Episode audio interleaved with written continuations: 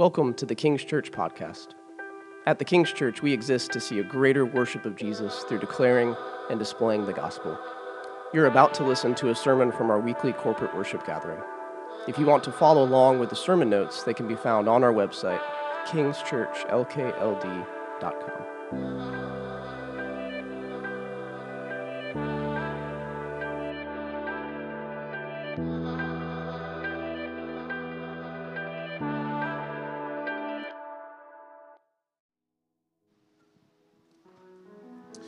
Good morning. Please remain standing for the reading of God's word. Out of thankfulness to God for giving us his word, at the end of the reading, I will conclude by saying, This is the word of the Lord. And then we invite you to respond together, Thanks be to God. Today's scripture reading comes from 1 Samuel chapter 14, verses 24 through 37. And the men of Israel had been hard pressed that day. So Saul had laid an oath on the people, saying, Cursed be the man who eats food until it is evening, and I am avenged of my enemies. So none of the people had tasted food. Now, when all the people came to the forest, behold, there was honey on the ground. And when the people entered the forest, behold, the honey was dropping. But no one put his hand to his mouth, for the people feared the oath. But Jonathan had not heard his father charge the people with the oath. So he put out the tip of the staff that was in his hand and dipped it in the honeycomb and put his hand to his mouth, and his eyes became bright. Then one of the people said, Your father strictly charged the people with an oath, saying, Cursed be the man who eats food this day. And the people were faint. Then Jonathan said, My father has troubled the land. See how my eyes have become bright because I tasted a little of this honey? How much better if the people had eaten freely today of the spoil of their enemies that they found? For now the defeat among the Philistines has not been great. They struck down the Philistines that day from Michmash to Ajalon, and the people were very faint. The people pounced on the spoil and took sheep and oxen and calves and slaughtered them on the ground, and the people ate them with the blood. Then they told Saul, Behold, the people are sinning against the Lord by eating with the blood. And he said, You have dealt treacherously. Roll a great stone to me here. And Saul said, Disperse yourselves among the people and say to them, let every man bring his ox or his sheep and slaughter them here and eat. And do not sin against the Lord by eating with the blood. So every one of the people brought his ox with him that night, and they slaughtered them there. And Saul built an altar to the Lord. It was the first altar that he had built to the Lord. Then Saul said, Let us go down after the Philistines by night and plunder them until the morning light. Let us not leave a man of them. And they said, Do whatever seems good to you. But the priest said, Let us draw near to God here. And Saul inquired of God, Shall I go down after the Philistines? Will you give them into the hand of Israel? But he did not answer him that day. This is the word of the Lord. At this time, uh, the Kingdom kids are dismissed to their classrooms.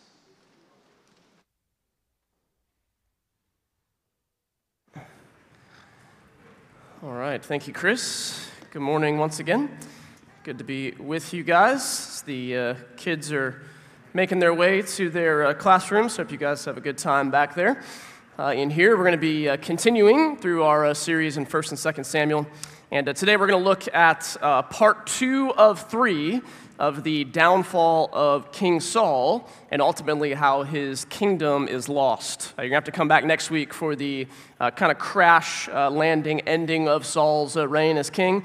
And uh, Pastor Rob is going to lead us through that next week. But as we look at today's story, uh, like most of 1 Samuel, it is a story that is full of the dramatic.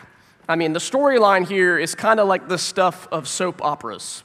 I mean, it involves somebody taking an oath that they decide they can't get out of no matter what.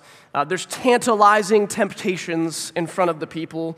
Uh, there's a people who eventually get uh, hangry. You know what hangry is, right? Um, they get hangry. They're hungry and they're angry, and they fail spectacularly. And there's a growing, budding rivalry between a jealous father who feels like things are slipping away and a faithful son. Uh, I mean, it really is the stuff of high drama TV television, isn't TV television? That's not what I'm trying to say. TV drama, isn't it? I mean, this is the story as it goes in here. It's, it's full of all sorts of fun stuff. But here's what's at the center of it all the center of this story is this kind of tormented figure that is King Saul. And as we continue to look at his life and leadership, I want us to wrestle with a few things today. And we're going to come around to the end of chapter 14 and see this by the end of our time today. Here's the question I want us to wrestle with How are you defining success for your life? What would you, if at a future time you had the advantage to look back and reflect on your life, how would you look back and think, you know what, that was a life well lived? What are the metrics that you're using? What are the things that you are chasing after? Uh, maybe another way to frame this is maybe to the parents in the room. Parents, how are you envisioning success for your children? What are you hoping that they grow up to be or to do one day? What comes to mind? See, I think that the temptation that lies at the heart of King Saul and also lies at each and every one of our hearts in this room this morning is a competing vision of what a successful life looks like. On the one hand, you have the view from below, you could say.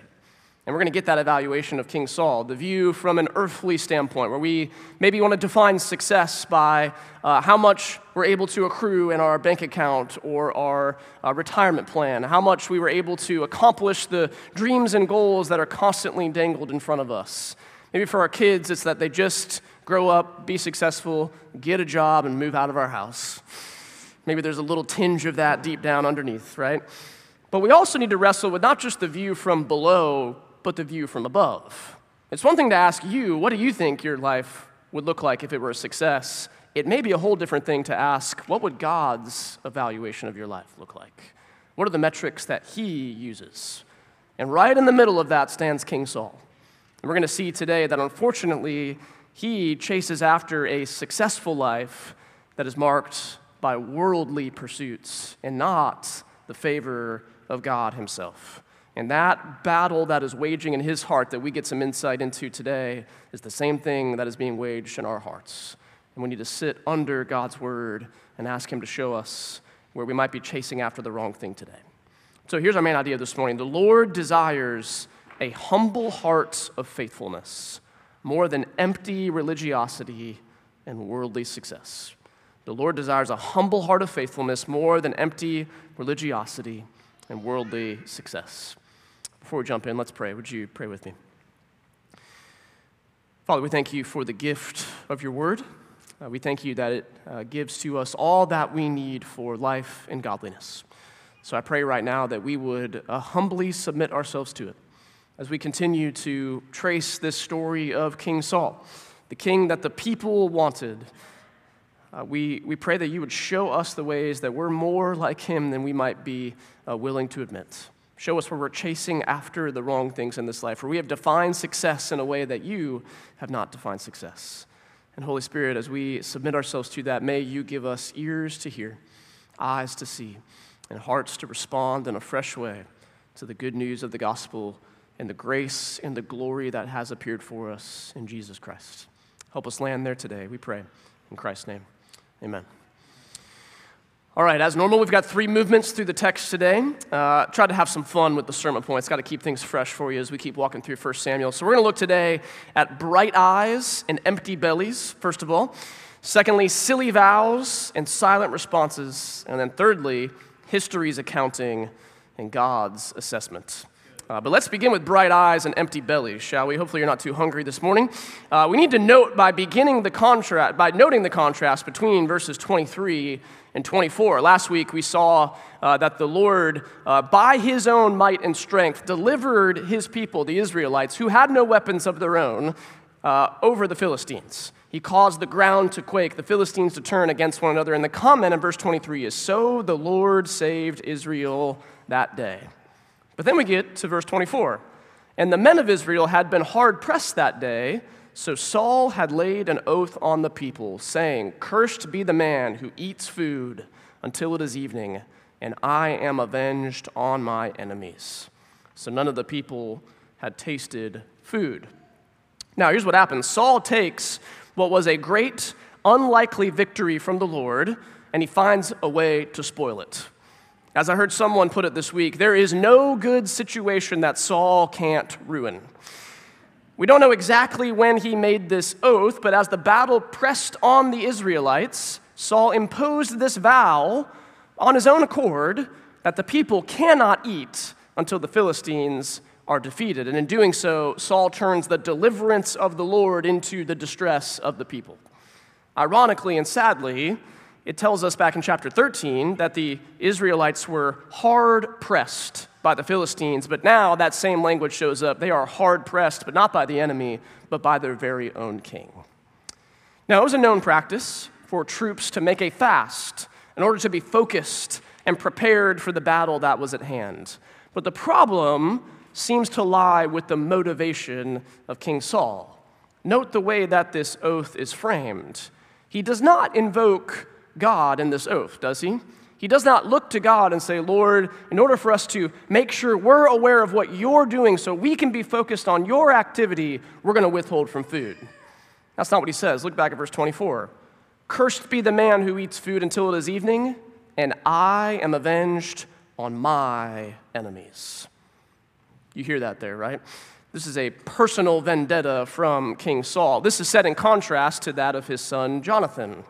Remember back in verse 6 of chapter 14, Jonathan had a model prayer where he says, It may be that the Lord will work for us. Jonathan has a vertical orientation that Saul does not have. He is lacking that in his life and his leadership. And just as last week, he blew the trumpet and proclaimed that he had won a great victory that his son had actually won, here he is motivated by his own reputation and namesake. He wants the success of the world. He wants people to recognize him as the one who is going to be avenged on the enemies. And Saul has shown that he is not willing to follow the commandments of the Lord. So, what does he do? He starts making his own commandments as king, all on his own, without divine guidance or prayer, or, as we're going to see, just common sense wisdom. And rather than motivate or focus his troops, the text says multiple times it had the exact opposite effect. It says twice that this made them faint rather than invigorated. Rather than boosting morale, it is deflating and discouraging. So then, after a hard day of battle, the story predictably goes like this verse 25 Now the people came to the forest, and behold, there was honey on the ground. And when the people entered the forest, behold, the honey was dropping but no one put his hand to his mouth, for the people feared the oath. Now put yourself in this situation. This is tantalizing, isn't it? I mean, who doesn't like honey? Honey's great, sweet, it's good for you, as far as I know. Tastes good enough for you, right? It's right there in front of them. You can imagine the angst amongst the soldiers. After all, it's just a little drop. It's not like we're eating a full course meal, right? We just get a little bit of honey. The honey is dripping right in front of them, asking for a taste, but they feared the oath. They feared Saul and his erratic, unpredictable leadership that runs throughout this whole scene. And then, as it continually happens in this part of Samuel, here comes Jonathan, standing in contrast to his father. Verse 27 Jonathan had not heard his father charge the people with the oath. So he put out the tip of the staff that was in his hand and dipped it in the honeycomb and put his hand to his mouth. And it says his eyes became bright. Then one of the people said, Your father strictly charged the people with an oath, saying, Cursed be the man who eats food this day. And the people were faint. And Jonathan said, My father has troubled the land. See how my eyes have become bright because I tasted a little of this honey. How much better if the people had eaten freely today of the spoil of their enemies, for now the defeat among the Philistines has not been great. Now, it's important to note here Jonathan is unaware of this oath by his father. So he is not outright acting in disobedience. He's not just being a challenger of a son. He comes back from stirring up opposition against the Philistines, doesn't know, eats the honey, but then as he eats, rather than all of a sudden a divine curse falling upon Jonathan, instead he appears to receive the exact opposite. He receives a blessing his eyes became bright, which in the Hebrew has this idea of being refreshed and invigorated. But the people see what Jonathan is doing and they are horrified all of a sudden. But Jonathan says, No, no, no, my father has troubled the land. Saul has a knack for seemingly always doing the exact opposite of what faithfulness to God would look like. You catching on to that in the story? He forbids what the Lord has gladly provided to the people. I mean, you know what this scene sounds like? The people roll up on the forest and honey is covering the ground. It sounds just like the Lord providing manna in the wilderness for his people. He delivers his people and then provides the spoils. And here he delivers his people, provides the honey, but Saul refuses to, to allow the people to enjoy the spoils of the Lord's victory. And the defeat of the Philistines, Jonathan says, has not been great. As the tension is building, the scene gets worse from there. Verse 31 They struck down the Philistines that day. Verse 32 The people pounced on the spoil and took sheep and oxen and calves and slaughtered them on the ground. And the people ate them with the blood. And they told Saul, Behold, the people are sinning against the Lord by eating with the blood. And he said, You have done treacherously. Roll a great stone to me here. The people dutifully keep on fighting for their king until they strike them down. Now it gets to be the evening, and they are literally starving, so they take the spoil of victory, and, and the text says they pounce on it. It's like they're a wild animal going after a piece of meat. Or they're like our youth and students here with a taco party pack from Taco Bell, I hear. I hear y'all crush from Taco Bell. I'm, I'm down with that. But they start to eat so quickly that they eat it with the blood. Now, this is a problem because of what the law of God says. Back in Leviticus 17, the law strictly forbid the Israelites from eating meat with blood. The blood was to be drained and used for atoning sacrifices. Now, that can seem archaic to us. The rationale behind that was that blood signified life, and life belongs to God. But the people of God are so hungry to satisfy their craving for food that they give no attention to this.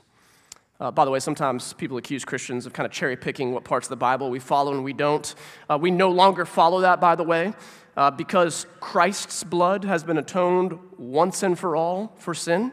The sacrifice of animals was a foreshadowing of the sacrifice of the Lamb of God who came to take away the sins of the world. Christ comes to fulfill the law and the prophets, and Christ himself declares all foods clean. So this evening, enjoy your medium rare steak to the glory of God. Let your conscience not be burdened. So here's the picture Saul is imposing a man made oath and commandment on the people under the guise that he's being faithful to God. But his oath provokes the people to sin. His foolish man made commandment makes them break God's clear commandments. They're so fearful of their king that they lose their fear of God.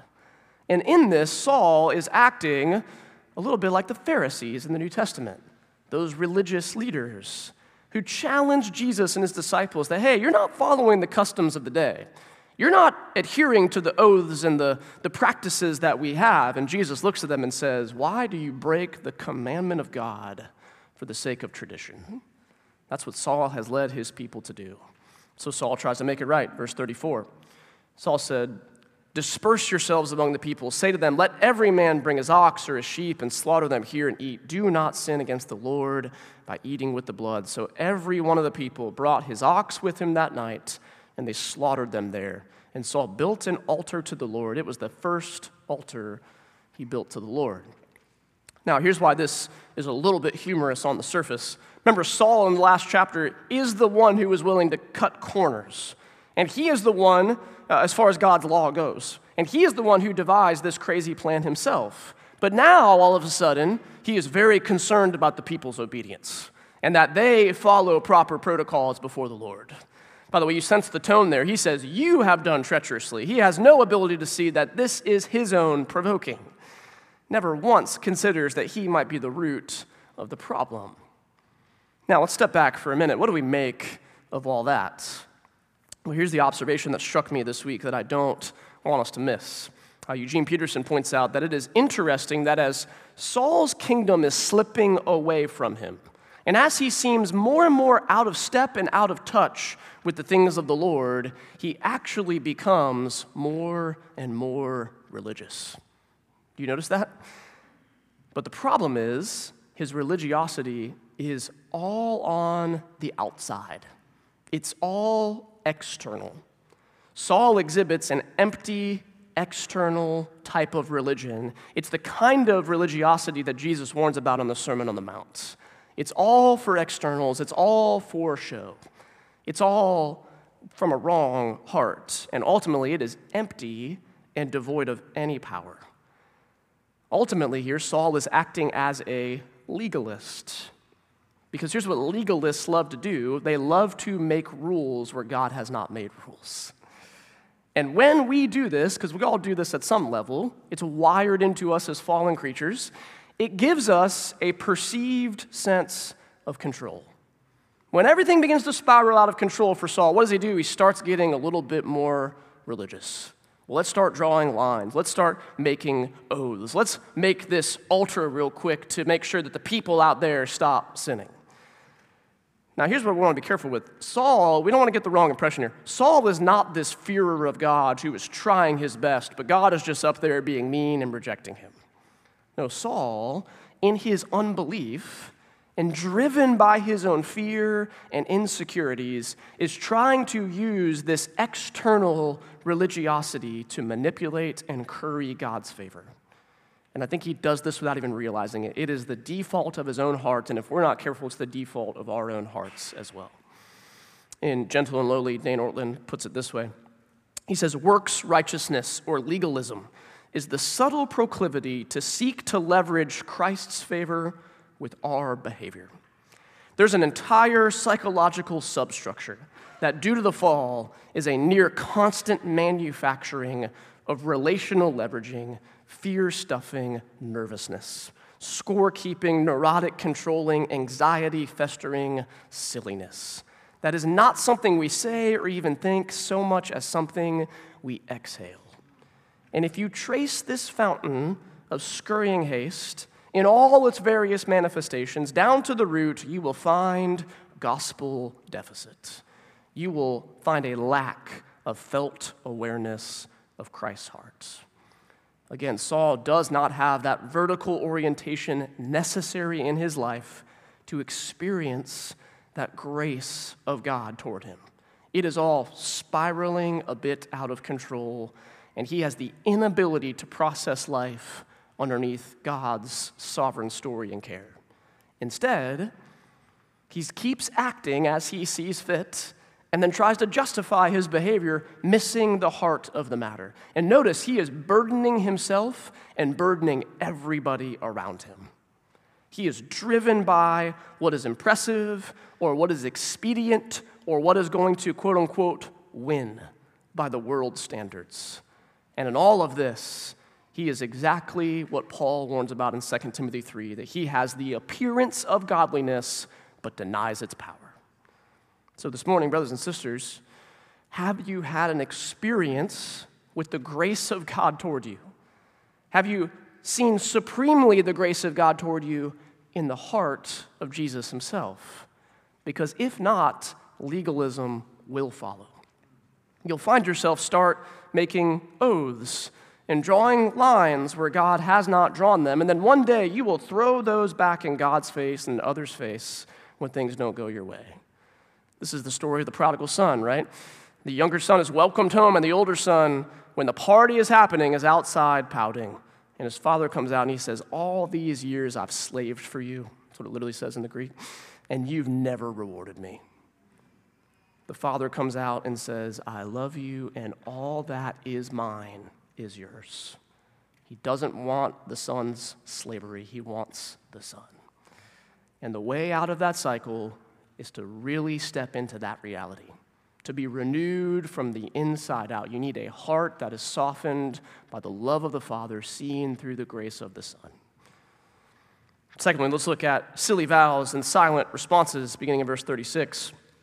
Then Saul said, Let us go down after the Philistines by night and plunder them until the morning light. I don't think that rhymes in the Hebrew, but that's a good little phrase there in the English. Uh, Let us not leave a man of them.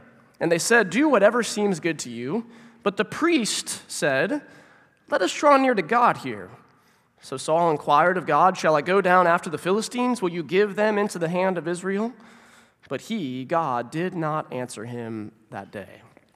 See, Saul's whiplash style of leadership continues, And now that his, it is evening and his men are fed and their bellies are now full, he urges them, let's keep going. Let's attack the Philistines and plunder them until the morning. However, Saul, who just built an altar to the Lord, has already forgotten about the Lord mere moments later. You can picture this scene. The crowd is there, they're listening to Saul, and then there's a priest in the back who kind of raises his hand, like, hey, Saul. By the way, he's a rejected priest, which is humorous in this whole scene. He's in this rejected priesthood. He raises his hand and says, Hey, Saul, do you think maybe we should ask the Lord if he wants to do that or not? So Saul goes, Oh, yeah, that's right. They consult the Lord, but there's this uncomfortable divine silence. And this is precisely what Samuel told them was going to happen. Back in chapter 8, it says, In that day you will cry out because of your king, whom you have chosen for yourselves, but the Lord will not answer you in that day. It's already happening. So Saul begins to panic. Verse 38, he says, Come here, all you leaders of the people, and know and see how this sin has arisen today. For as the Lord lives who saves Israel, though it be in Jonathan my son, he shall surely die. But there was not a man among all the people who answered him. The silence of God is compounded here by the silence of the people. Don't miss this picture. Saul is all alone. The prophet of God who had the word of God, he walked away from Saul in the last chapter. His son Jonathan is doing his own thing. And now the people that he leads have left him too, fearful to step in. And here's where all this gets worse. Notice that Saul invokes Jonathan there uh, he seems to know that something is up with Jonathan. He knows from earlier in this chapter that Jonathan and his armor bearer are missing when they do an accounting of the people. He knows that they've provoked the Philistines, which ends up with this great victory of the Lord on behalf of his people. But rather than course correct, rather than sense what is obvious, he doubles down. This seems to be from that place of jealousy and insecurity. So he goes on this long charade to try to identify the source of the so called problem. And they cast lots until Jonathan is taken. In verse 43, Saul said to Jonathan, Tell me what you have done. And Jonathan told him, I tasted a little honey with the tip of the staff that was in my hand. Here I am, I will die. I think this is a little sanctified sarcasm, by the way. It's my favorite, it's my favorite tone in the Bible as someone who loves some sarcasm. And Saul said, God do so to me and more also. You shall surely, surely die, Jonathan. Now, Saul here is interrogating Jonathan just like Samuel interrogated him in chapter 13 after his unlawful sacrifice. You see, Saul now takes it upon himself to act as a prophet. But notice the freedom of Jonathan's response here. In that response of, yeah, I ate some honey, go ahead and kill me. Do you sense the freedom in that? Do you sense the unburdened conscience that must be there? And this is the pattern in 1 Samuel. The author's painting this irony over and over again. Saul makes sure that he builds this altar to the Lord so that the Lord's sovereign right over life and death and the eating of the blood is honored. But now, when it comes to his son Jonathan, who clearly is the hero of the story, who is not under a curse but a divine blessing, he is willing on his own to take the divine prerogative of the Lord and shed the blood of his own son. He basically looks at Jonathan and says, Well, it's either you or me, and he chooses himself. And by the way, praise be to God that the gospel tells us we don't have a king like that. We have a king who has shed his own blood in our place, who did not choose himself over us, but chose us at the expense of his own life. If we want to break out of our legalistic bent, we need to get caught up in that king and that story. And as a picture of that story, the people break their silence and they step in. Verse 45 The people said to Saul, Shall Jonathan die, who has worked this great salvation in Israel? Far from it. As the Lord lives, there shall not one hair of his head fall to the ground for he has worked with God this day. So the people ransomed Jonathan, so he did not die. The people stand in the gap and they ransom him. It's the same language that's used in the Passover back in Exodus for the blood of the lamb on the doorpost that ransoms them from death. They know that Jonathan is the one who is actually acting like their king should have been acting the whole time. And notice, they actually offer up an oath themselves. But who do they invoke in that oath? They have a vertical orientation. They invoke the Lord. It is sensible and honoring to the Lord that we step in and overrule you as king. And so they save Jonathan. Now, if Saul is a picture of legalism and a burdened heart and conscience, Jonathan is the one who acts in faith, not out of fear. I mean, do you feel the freedom and the boldness that his faith produces? He feels no need to defend himself, he trusts in the Lord's vindication. When we operate from legalism, from that empty religiosity, we'll never get there. We'll always be suspicious and skeptical, and it will eat us up from the inside out. Jonathan knew no matter his earthly father, no matter his circumstances, he knew who the Lord was. What about you this morning? Have you experienced that freedom?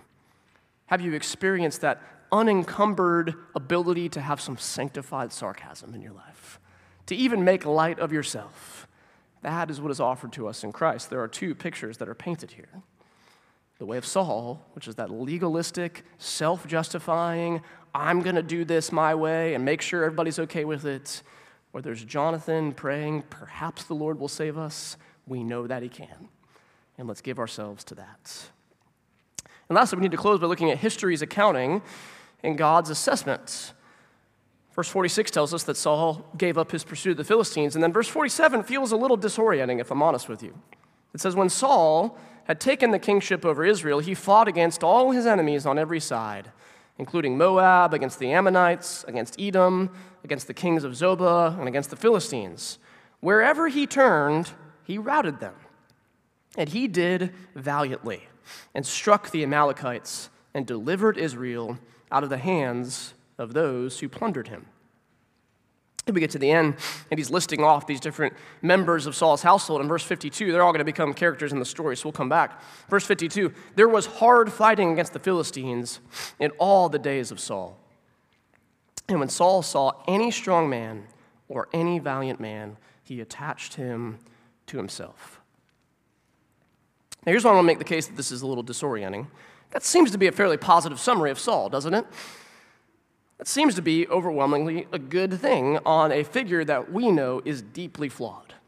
So, what do we make of that? Well, on the one hand, there are hints of a problem here. The fact that this summary shows up tells us that his kingship is likely coming to an end, which is what we're going to see in the next chapter.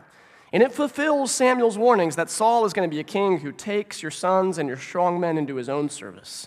He will gravitate to them and them to him. But let's not miss what the author is presenting. Saul is generally a successful king if you're measuring success by the standards of this world. He's a mighty man of war. Wherever he turned, he routs his enemies.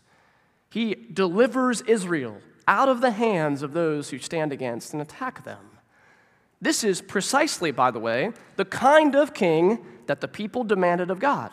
They got what they wanted. They want a king like the nations who will win their battles for them.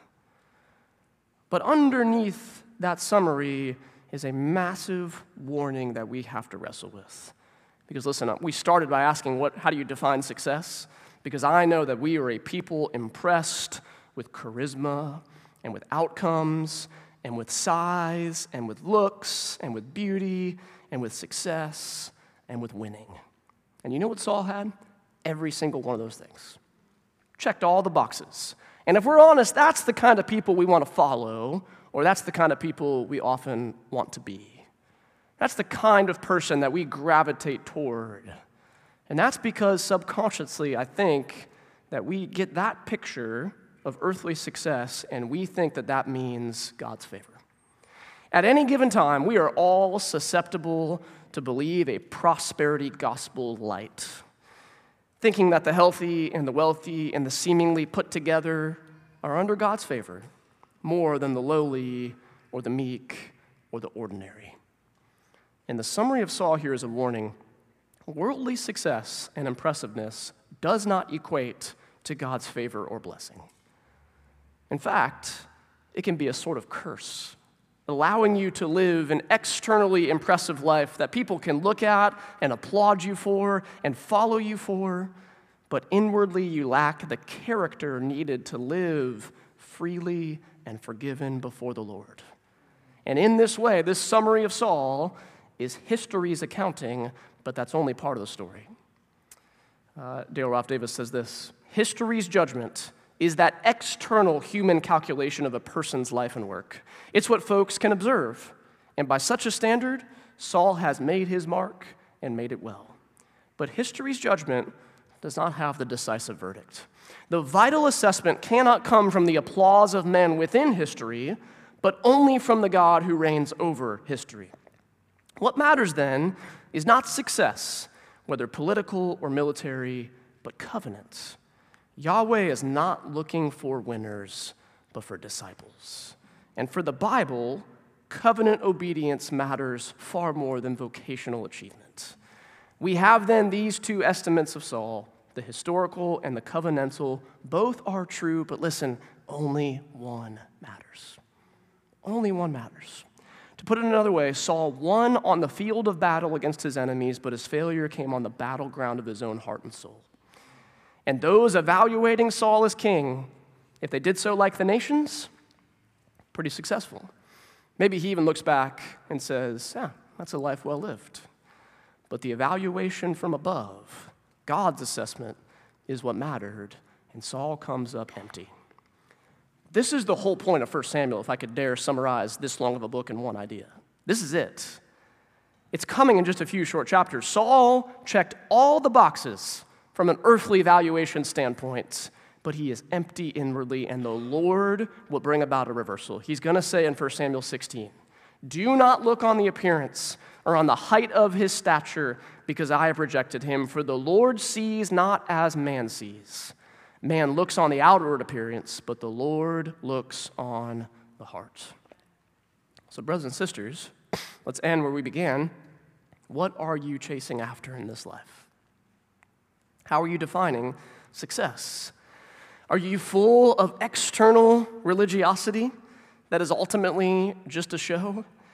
Are you longing for an impressive outward resume where you can look back on your life and see that you checked all the boxes that this world says is success? We live in a world that curates everything in that way as being the good life for us.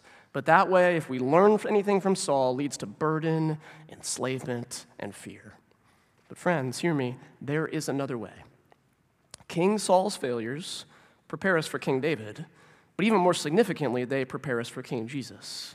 And when King Jesus comes and he talks about the good life and success and what it means to live a life that really matters, here's what he says in Mark 8.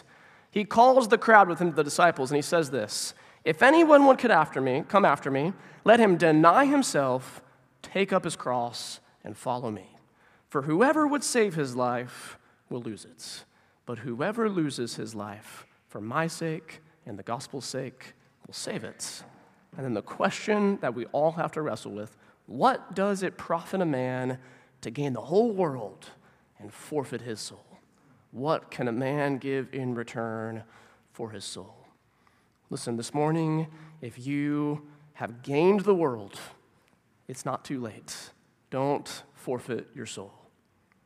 The call for all of us today is from King Jesus deny yourself, take up your cross that he has already bore, follow Jesus, lose your life in order to save it.